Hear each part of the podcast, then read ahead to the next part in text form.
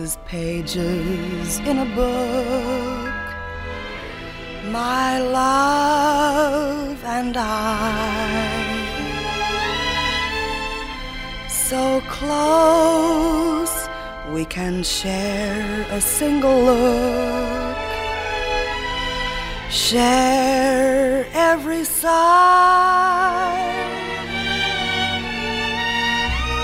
so close that before I hear your laugh, my laugh breaks through. So close as pages in a book. We think of pages in a book as something that we read silently and perhaps sing about from time to time. But yes, that idea of reading silently is sort of the default position these days.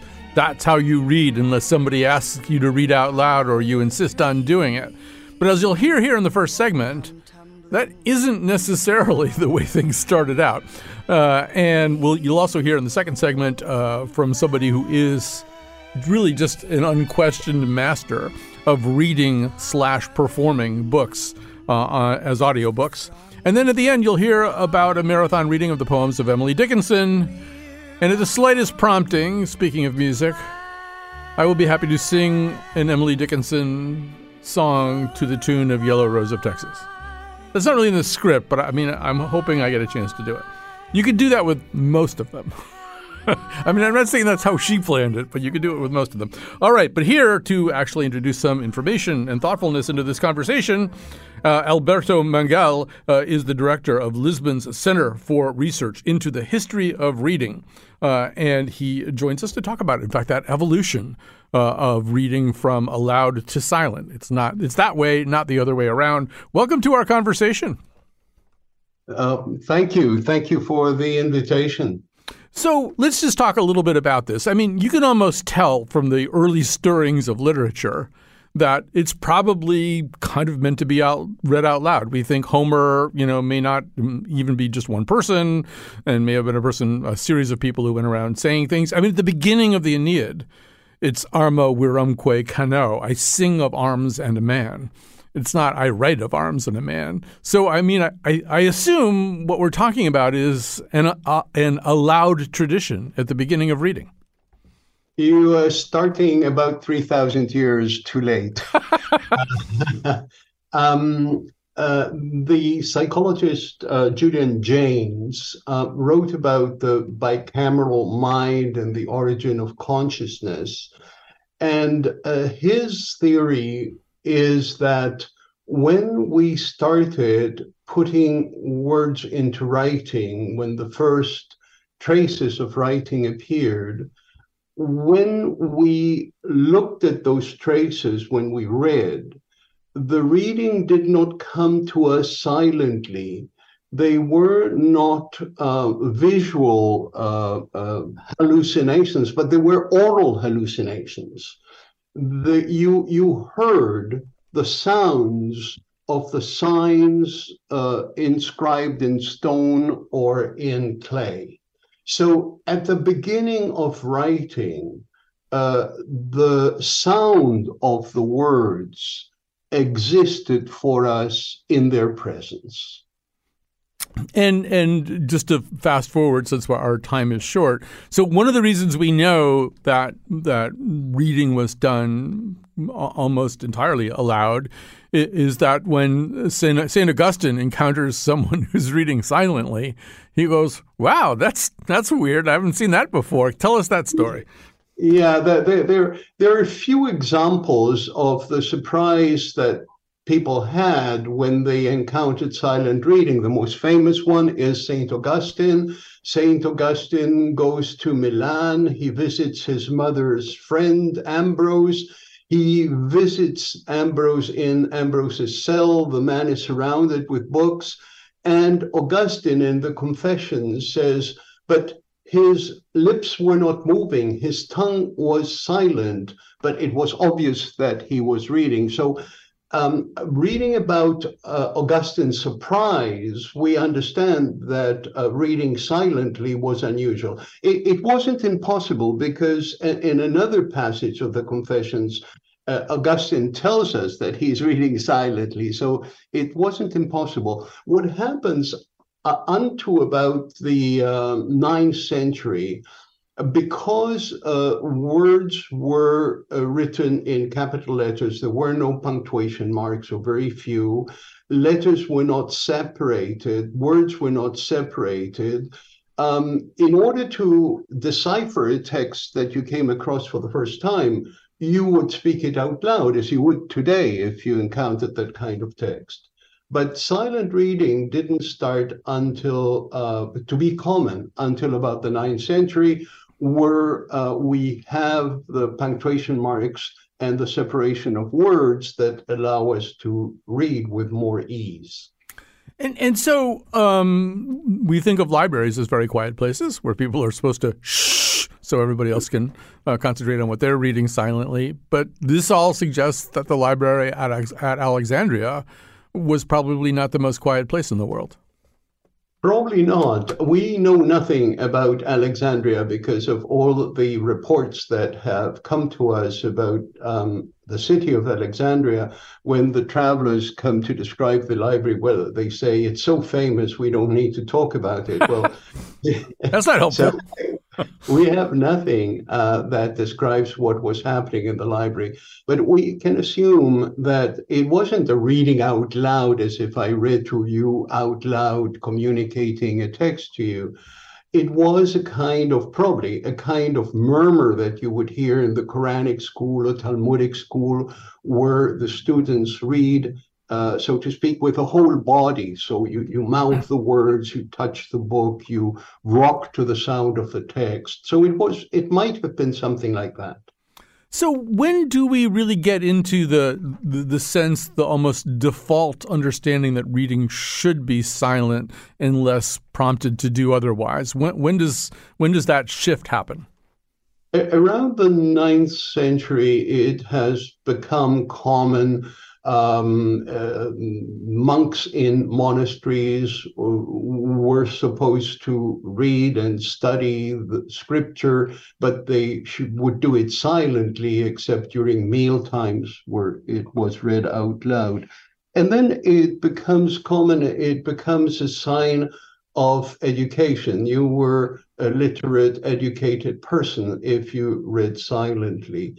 And reading out loud becomes a dangerous practice because reading silently was considered dangerous in the beginning because you didn't know what the person was doing. And so heretics were supposed to get their heretical ideas by reading silently. But later on, much later on, in the 19th century, for instance, there was a law in the United States forbidding slaves to read and forbidding, above all, the teaching of slaves to read. And the slaves discovered or created certain strategies to be able to learn to read. And so we have very moving accounts like Thomas Johnson, who became a very well-known preacher in England afterwards. He couldn't read, and he found the strategy of asking his master's son, who was as a child learning to read and reading out loud and praising the reading out loud of the child. So through that, Johnson managed to learn to read, and that was considered dangerous and forbidden. So there's almost, and reading your piece about this, a sort of vague undercurrent of Christian and maybe specifically Protestant constipation and suppression about all this. I mean, you towards the end say that all this silent reading, a host of silent readers who over the next many centuries would include Luther, would include Calvin, would include Emerson, would include us reading him today. There's maybe this sense that, you know, that you don't read out loud. Well, I mean, Luther was actually constipated, but I mean, you don't read out loud because it's more modest and less sinful to just read in silence, more holy. It's ambiguous. Reading silently meant that no one knew what you were reading, and you can read forbidden texts and comment on them in your mind. But reading out loud was a way of counteracting the censorship of silent reading, and you could share your reading, your discoveries with others. And reading out loud has many takes on many forms. That is to say, reading out loud to a colleague with whom you want to share what you have discovered silently, reading out loud to a child that you want to entertain, reading out loud to a lover with whom you want to share that very private thing that is a beloved text, or reading out loud as a performance. There is an anecdote I like very much. In the first century, Livy, Pliny the Younger. Pliny the Younger, in one of his letters, says that he was a very bad reader out loud. He performed very badly. So in one event where he had to read some of his text to a public, he put a curtain behind him, and he got a slave who could read very well, stand behind the curtain and read the text for him. And Pliny would mouth the words. It was the first lip sync in history. The original Millie Vanilli. It was Pliny Vanilli. So yeah, I mean, I'm amazed that Plautus didn't turn that into a comedy. It has something kind of theatrical about it, that story. So one thing that occurred to me is that a modern poet, you almost can't make a living. You almost can't have a career as a modern poet. I'd say really maybe for the last 125 years minimum, if you don't do readings, if you don't go places where you read your poetry aloud to audiences. I mean, it really is just baked in. We're going to be talking about Emily Dickinson at the end of the show, who would be the exception to that rule, obviously. But I wondered about that. Is poetry always kind of carved out that way as, yes, this is something that to be understood, just the same way that Shakespeare's speeches and plays need to be heard to be understood? Is it always sort of understood that poetry has its own category? In some cases, poetry is intimately associated with song and with music. So certainly in Greece and Rome, they were performances. And when we read the text now, we read, as it were, the script of an opera without the staging, without the music. But it happens with other forms of writing. Throughout the 19th century, writers of novels gave performances. The performances of Dickens were very, very celebrated. He acted out the voices of his different characters, and he put so much enthusiasm in it. So every reading, he would have to change his shirt several times. It was soaked with sweat. Yeah, well, I'm sitting here about 4 blocks from the home of Mark Twain, who also obviously had a tremendous career, just reading his own work and giving speeches and the translation of the work into sound. I just wanted to come back to Emerson for a second, because I was just I'm a big Emerson fan. I don't want to sound like I'm making fun of him. I am too. Yeah, and he's much more of an ecstatic, than, say, Luther or Calvin would have been. And there is something in the quote that you have from him. There's something a little erotic and, dare I say, maybe onanistic about the way he describes reading in silence and in privacy. He says, but they are for the closet and are to be read on bended knee. Their communications are not to be given or taken with the lips and the end of the tongue, but out of the glow of the cheek and with the throbbing heart. This is a pretty passionate statement. For the rest of his life, he associated Plato with the smell of wool. because his blanket covered him up to the chin. But there is something erotic in reading. You don't take anything with you into bed, and you take a book into bed. And it has something erotic in the fact that you commune with the text, hold it in your hands, use your lips to speak it. I agree with Emerson. Yes. Well, I mean, it's hard to disagree with the way that he expresses it there, too.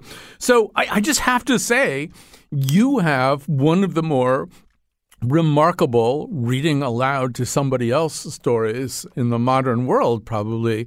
And this involves the great Jorge Luis Borges. Tell us that story. I was an adolescent working in a bookstore in Buenos Aires. Borges came to the bookstore. He would buy books. He was accompanied by his 90-year-old mother. And at a certain point, his mother got too tired to read to him. Borges had become blind in his mid-50s. So Borges would ask anyone to come and read to him what he wanted to revisit. And so one day he asked me if I would come to his house in the evening and read to him. And I said yes, and I did that for the next 3 years. Well, I mean, first of all, that would make me very nervous. And was he, I don't know, did he give you stage instructions? Did he say, Alberto, no, you're going too fast or something like that?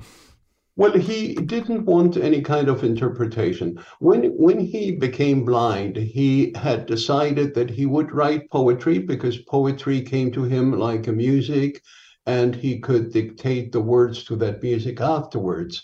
But that he would not write prose because he said he needed to see his hand writing prose.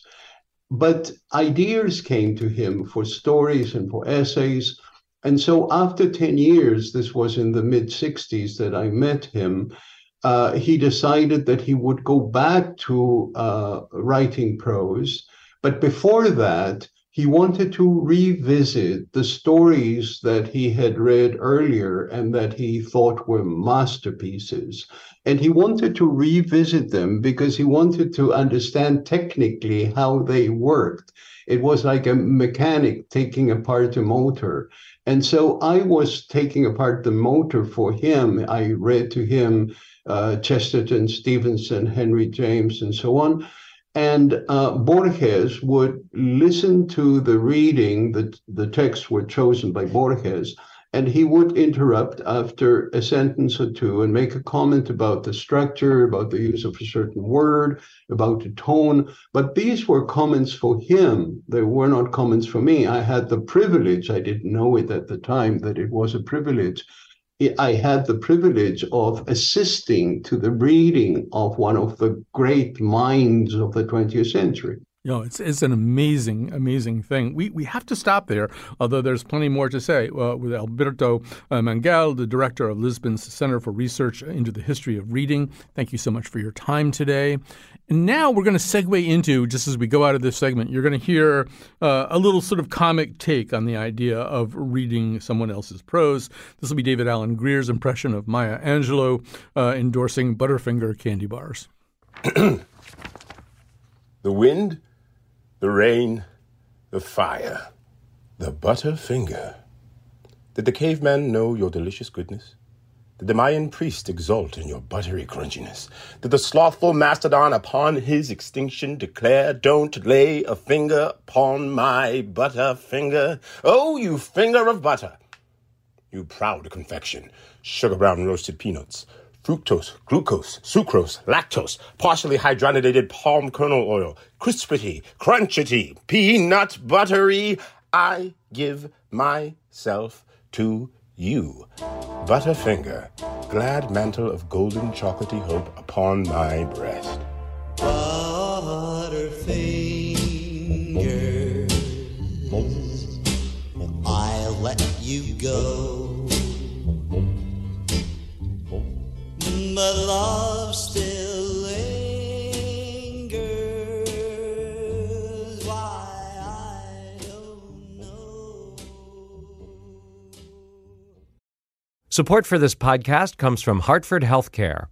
Elevating Health is funded by Hartford Healthcare. ECMO is a leading-edge, life-saving treatment for patients with cardiac or respiratory failure. Dr. Jason Gluck, director of the Mechanical Circulatory Support Program and Emergency Cardiac Care at Hartford Hospital, explains what it is. So ECMO stands for extracorporeal membrane oxygenation, outside the body oxygenation of blood. It's a life support technique that's used by highly sophisticated medical systems for patients with severe heart or lung failure. The technique involves removing blood from the body, oxygenating it, and then returning it back. ECMO procedures happen in the ICU, but not all hospitals are equipped with the necessary technology and staff.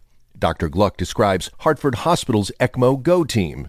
So ECMO is considered when treatments have failed, and in our center, with a special ECMO on the Go team, we'll actually take that technology to their hospital and help them out there if they need to stabilize the patient and then bring them back to Hartford for recovery. For more information, go to ctpublic.org/elevatinghealth.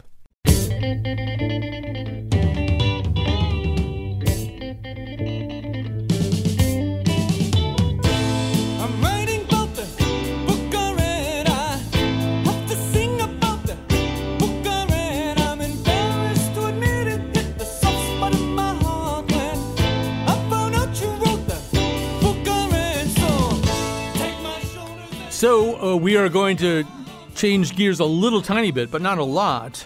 And I am going to have a chance to talk to someone I consider a very close personal friend because she spent 10.5 hours speaking to my ear over the last week or so. And that would be Robin Miles, a Hall of Fame audiobook narrator, really one of the superstars of this world. And she's also a producer, director, teacher, actor for theater, television, films, and museums. And as a personal note, I was listening to her read Dennis Lane's Small Mercies, and I have some very specific questions about that. But first of all, welcome to the show. It's so great to have you. Thank you so much. I'm really glad to be here. So we should also talk a little bit about maybe a distinction, if there is one, between reading and performing. So actually, when you do, for example, Small Mercies, Mr. Audiobook, whoever he is at the beginning, says, performed by Robin Miles. And so talk about that. That's a great place to start, actually, because it's one of the distinctions that I make for my students. And that is reading aloud is a little like a football field. And you have an end zone on the left, which is reading aloud. And you have an end zone on the right, which is performing an audiobook. And then you have this area in the middle, like between the 40-yard line and the 40-yard line, which is the sweet spot for narrating a book. You can never drop the ball and leave emotional threads or irony or levels of meaning on the table. So that leans a little bit more to performance. But reading aloud without the emotionally intelligent part of it is the other end zone of just reading aloud. So I find, and it's really about the author, I have to follow my author's clues as to what does this book need to be read aloud. Does it need a little bit more performance? Does it need a little bit more distance? Can I stay back a bit and really just let you inject your meaning and your judgments on things. I let the text dictate to me. So I have to get this out of the way because I'm just going to be bursting with eagerness to ask it. It really should come up a little later in the conversation. This isn't even my first date with Robin Miles. I've had you on my phone reading N.K. Jemisin as well.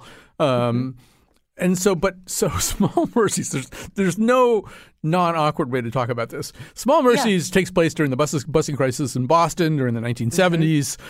It is written from the perspective of a white woman named Mary Pat Fennessy. You are basically narrating and performing in her voice and then doing also the voices of the people around her, most of whom are white Boston racists who sprinkle the N-word pretty liberally, if that's the right word. Through what they say. That's a good word.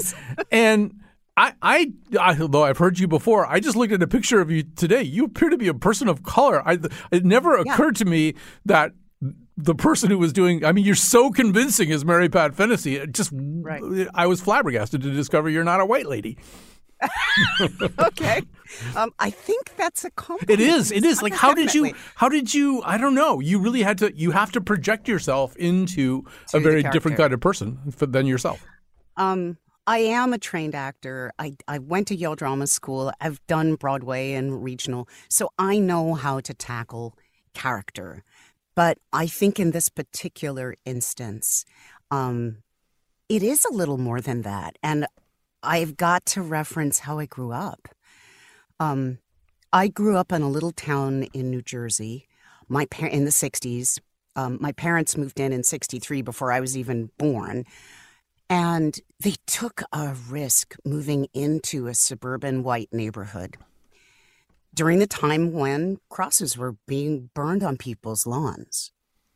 My mom was a professional. My dad was a rising professional. And they took this chance. And our neighbors, particularly my next door neighbor, who was a Scottish farm girl from Seattle area, Washington State, just embraced us. I grew up in this neighborhood where my next door neighbors on one side were Cuban Jews with an accent. Mm. My next door neighbor on the other side, farm girl. I got the Washington State accent.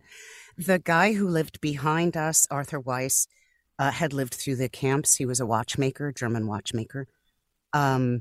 We had this kind of first-generation neighborhood. And all the kids were 5 years older. They were my sister's age when I was born. I had nobody to play with except my friend from Vietnam, my Vietnamese. I didn't know she was Vietnamese at the time. I didn't know that till way later. Kim Sue, she lived down the block. She was my pal. Mm-hmm. And then when she moved, it was Heidi Zinsmeister. And the Altinkos were down at this end of the block. And the Italian family of almost everybody had grandparents who had an accent, including mine from Jamaica.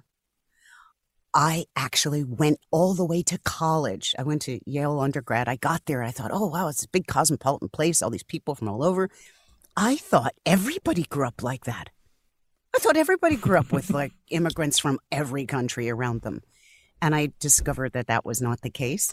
I did not grow up in segregation, but being a little kid with no other little kids to play with, I was that annoying child that would go down the block and knock on your door and say, hi, I'm here, to the adults, which you'd never think to do these days. Right. You know, it just sounds so dangerous. But all the neighbors welcomed in this little black child who was very curious.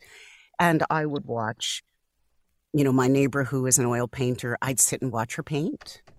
Or I would come and talk to them. And I would always go to Mr. Weiss's house at 12 o'clock. Because as a watchmaker, the grandfather clocks and the cuckoo clocks under glass would all go off at noon. Ooh. So I want to know a little bit about you in the booth.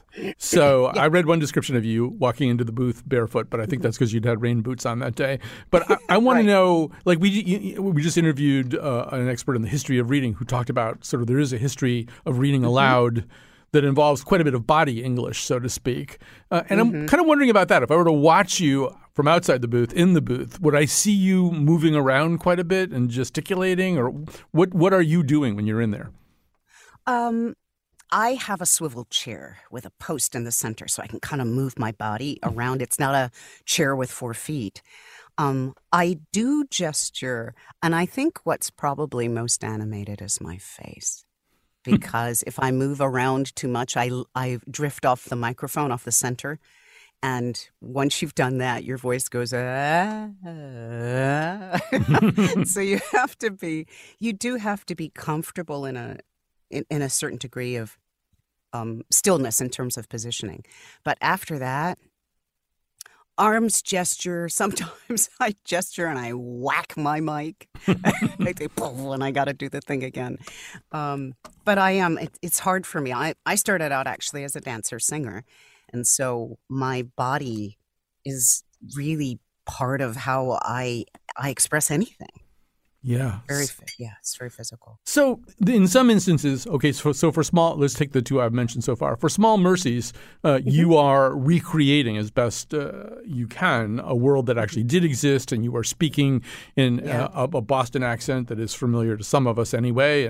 And when you're doing the work of kind of a sci-fi fantasy writer like N.K. Jemisin in The Fifth Season and a whole lot of other books, you are now essentially the voice of N.K. Jemisin narration and dialogue. You're effectively inventing the audio version of a world that nobody's been to. That doesn't exist. Yes. Yeah. Could you say a little bit about that? I mean, you're inventing even accents, sort of regional accents for regions that are not on any map that doesn't belong to N.K. Jemisin. I'm so glad that you noticed and appreciated that. To start out with Small Mercies, the Irish accent is one that I'm really comfortable with. My next door neighbor's right across the street, Irish family. Mm-hmm. Lots of Irish families on my block I also babysat for. And one of my friend's moms, Mrs. Pickering, had a very strong Southern Irish accent. So I grew up listening to that. And it's just turned out that the Irish community and the Black community have had a lot of contact. In New York, the Five Points neighborhood and surrounding areas, it was really very much about interaction between Blacks and the Irish, which turned dark because of the draft riots, Civil War time. But when it comes to taking on a fantasy world, what I find fascinating is I know that there are certain speech characteristics that belong to different languages, and I feel free to liberally take, borrow, and do a mashup. I love mashups. If I have a culture that maybe is dominant in their world, a military might, I might take German and Japanese and do a mashup and keep either like the consonants and vowels from German and then, or German and like Nigerian, I would use the the rhythm of that sort of African language applied to German consonants or German vowels, so that you're listening and you're going, well, that sounds German, but it's not, because I don't want it to necessarily resonate that one culture. I want it to have its uniqueness. So much goes on when you're reading prose, reading fictional prose in particular. And I'm gonna play a little clip for you of somebody else reading, not somebody who's a professional reader, but he's a friend of ours. Sure. His name is Dennis Duncan. He recently wrote a book that was the entire history of indexes. It was pretty fascinating. But so he wanted to read just a few seconds of the 18th century novel Tristram Shandy. So here we go, Kat. This is B1. This is Dennis Duncan. Time wastes too fast. Every letter I trace tells me with what rapidity life follows my pen, the days and hours of it, more precious, my dear Jenny, than the rubies about thy neck, are flying over our heads like light clouds of a windy day, never to return more. Everything presses on. Whilst thou art twisting that lock, see, it grows grey, and every time I kiss thy hand to bid adieu, and every absence which follows it, are preludes to that eternal separation which we are shortly to make. Heaven have mercy upon us both. So, Robin, Dennis is, as I say, not a professional reader of books and everything like that, and he's giving it a pretty straight read, but, a rhythmic, effective read.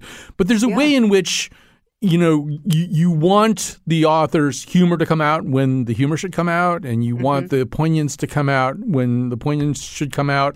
And I guess each reader makes choices too, right? How thick do you lay that on, or how much do you point the reader towards an emotional reaction?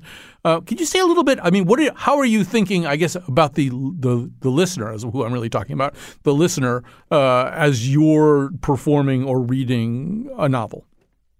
Oh, wow, the listener is key because there's a sense of intimacy.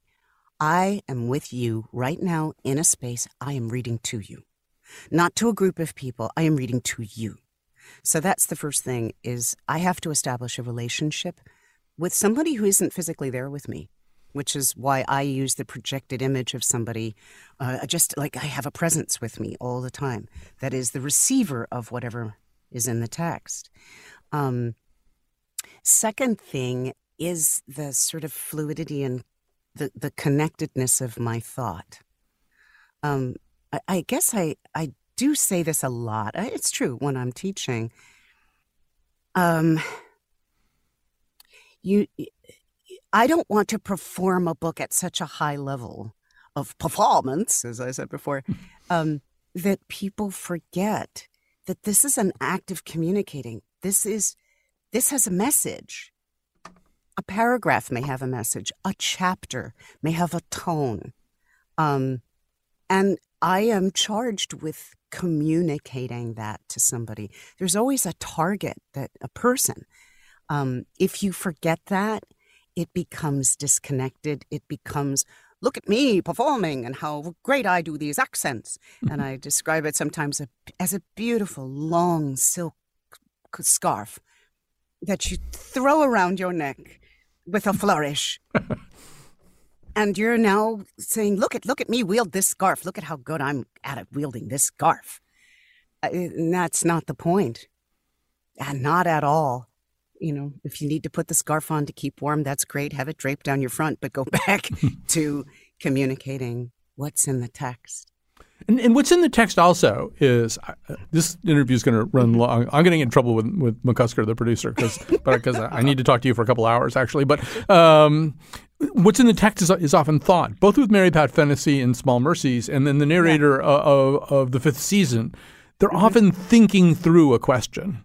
And so you are talking to me, the listener, in a kind of mind voice, and I would assume the thing that you just said before, imagining a sort of specific kind of, I don't know, or non-specific generic single listener is important. Like I feel very included in those thoughts in The Fifth Season somehow of this person that I'll never meet.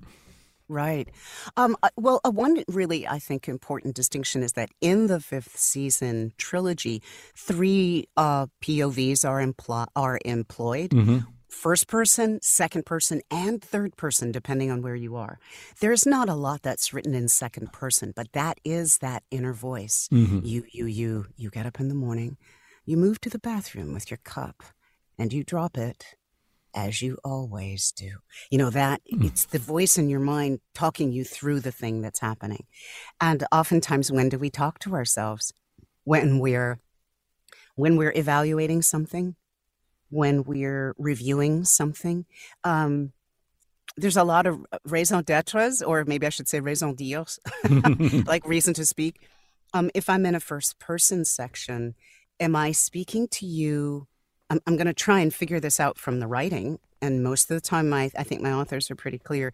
Is this, do I need absolution from something I've done? Am I seeking absolution? So I need you to grant that. Is this an insider story? Like I'm on the, like Devil Wears Prada. I'm on the inside of the fashion industry. You'd never know this if you didn't have me. So sit down, let me talk to you. You know, like that kind of a thing. And that's the same for CSI. Think about our American culture. We are obsessed with CSI, Insider View, ER, the show ER, what goes on in an emergency room. Those are things that a very small select group of people really know. And so those kinds of novels bring that to it. It could be a cautionary tale. Mm-hmm. Like I'm literally trying to tell you, I've been through this. Don't make the same mistake. If you can sense how the writing is oriented, then you can deliver on that. All right, we're unfortunately gonna have to stop here, or I really will be executed by the producer. But this is really fascinating, Robin Miles, and you are a legend in the business of audiobooks. It's thrilling to talk to you. And speaking of books, thanks once again. And speaking of books, we're going to end with a little reading by our good friend Tanisha Dugan, who's going to read a speech called "I Memorized Her" from An American Marriage, a novel by the American author Tayari Jones. Here's Tanisha. Roy. Standing on the sidewalk outside the restaurant, I memorized her. The shape of her lips and the purple tint of her lipstick, which matched the streaks in her hair. I knew her accent, southern but not too much, and I knew her shape. Thick through the hips but slim on top. I had said her name was something old-timey, but I should have said something classic. I can remember the feel of her name in my mouth like the details of a dream. "I want to see Brooklyn?" she asked. "My other roommate works at 2 steps down. If we go there, we can drink for free." And my first mind was to tell her that we didn't need free cocktails, but I had a feeling she'd be more annoyed than impressed, so I said, "Let's get a taxi." "You won't get a taxi tonight."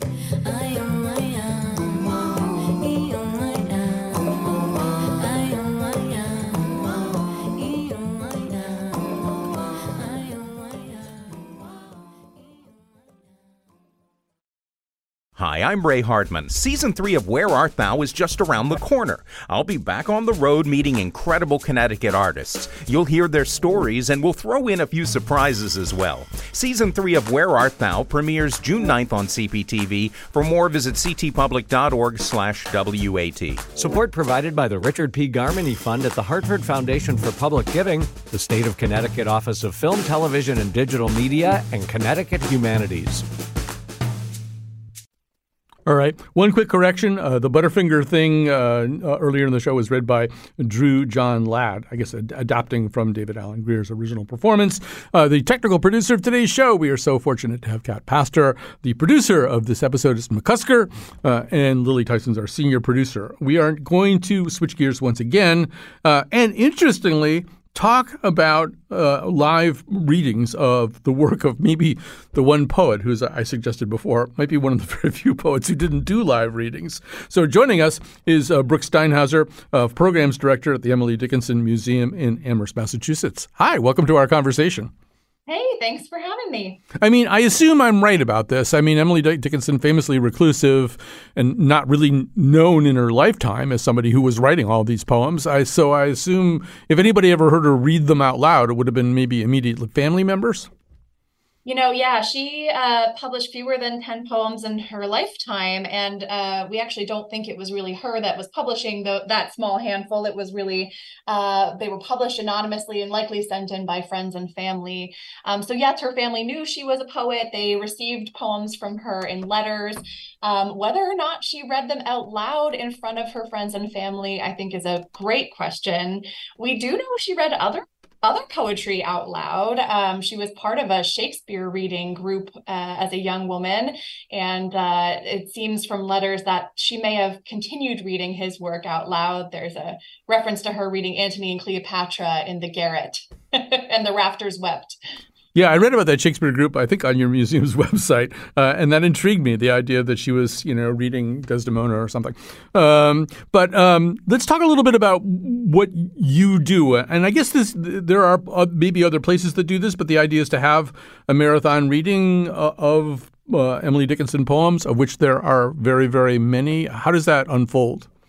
Yeah, so every fall in September, coinciding with our Tell It Slant Poetry Festival, we have a marathon reading of all 1,789 poems in the Ralph Franklin edition of Emily Dickinson's complete works. This is actually, I think we're coming up on our 20th anniversary of doing this. So the program is as old as the Emily Dickinson Museum is. This is our 20th anniversary year. And it's the marathon has taken on a few different iterations over the years, but it currently takes around about 14 hours to complete. And I think what's unique about our marathon is that it has always been and continues to be a round robin style reading. So anyone, whether they have any experience with reading out loud or reading Emily Dickinson's work out loud or not, can participate, can sign up to be a reader. And we essentially go in a circle with each person reading one poem. So it's sort of randomly assigned. Do people fight over who gets to read, you know, this thing? Yeah, you know, we do have folks come in and, you know, sometimes they may not know how the marathon works and they ask, you know, can I read this specific poem? It's a favorite of mine. We don't actually, we're not able to honor that because we go in the order again that we're basically sitting, which is arbitrary, and it's just one poem at a time. I think what's really fun about that is you don't know what's coming next. We really want to hear the words in the organic moment in the voice of the reader. We're not bringing on professional readers to do this. And so, so sometimes there's a magical moment where, a poem that is beloved by that reader lands on them, or they have a tattoo of that poem on their arm and they get to read it out loud in the marathon and they're just overjoyed. But, most of the time you just don't know what poem is coming to you next. So there's no sort of advanced preparation, really. Does anybody ever want to sing one of them to the Yellow Rose of Texas? No, but I heard your promise at the top of the show. I can't wait to hear yours. Well, it goes, success is counted sweetest by those who ne'er succeed. To comprehend a nectar requires sorest need. You got to see how it goes. Wow, that was amazing. You're going to spend a lot of time trying to forget that ever happened and get it out of your brain. Now do the Island theme song. So, I was also thinking about the fact that although we've never heard, and most people, probably nobody, much of anybody ever heard Emily Dickinson read one of her poems, we are starting to hear somebody pretend to be Emily Dickinson reading a poem, or maybe even composing a poem on the spot. Cat, let's play C1. This is the amazing Haley Steinfeld in the somewhat probably controversial fictional portrayal of Emily Dickinson. Here she is composing a poem on a train. Before I got my eye put out, I liked as well to see as other creatures that have eyes and know no other way. But were it told to me today that I might have the sky for mine, I tell you that my heart would split for size of me. Listening to her do that too. Do you ever give anybody any advice about how to read the poem so that you pick a certain cadence, a certain sound? Are there good practices? I think for the case of our marathon, again, we really want what is really so effective with that program is the range of voices and delivery. I think there are, in approaching Dickinson's poetry to read out loud, there are definitely choices that a reader needs to make, whether they're making that in advance or whether they're making it on the spot. You just heard Haley Steinfeld, I think, read that poem so beautifully. I think that was one of the real successes of the show, yes. Actually, is the way that the poetry was incorporated. Emily Dickinson uses quite famously a lot of dashes in her poetry. And lots of folks would argue that indicates a sort of reading out loud quality of thoughtful pause, right? Some readers really choose to adhere to that and others do not. Some folks really choose to kind of lean into her common meter. So the reason you can sing almost any of her poems to the Yellow Rose of Texas is that because she is using common meter or hymn meter. So some folks really kind of lean into that almost sing-songy quality, while others really sort of deliberately shy away from that or don't employ that and want to follow more the line of thought across stanzas. So, I think these are all really valid choices, and I think kind of take us to the big question about Dickinson, which is, questions of affect and address, right? Did she want her poems read out loud? Did she write them thinking that they would be read out loud the way that she read Shakespeare out loud? We don't know. Right. We're going to have to pause there. This is fascinating stuff, though. Brooke Steinhauser is the programs director at Emily Dickinson Museum in Amherst, a short trip from where I'm sitting. Make the trip there. We're going to end with a poem read by our own Kyone Wolfe. The story behind it is that it's a poem that she sent to a guest on her show, David Myers, Dr. David Myers, who was dying from glioblastoma. It's my understanding that he is now passed. But one of the things that she wanted to share with him, he started asking for poems near the end of his life. So she shared a poem called Blessing by the Irish poet John O'Donoghue. So here's Kyone Wolfe. On the day when the weight deadens on your shoulders and you stumble, may the clay dance to balance you. And when your eyes freeze behind the gray window, and the ghost of loss gets into you, may a flock of colors, indigo, red, green, and azure blue, come to awaken in you a meadow of delight.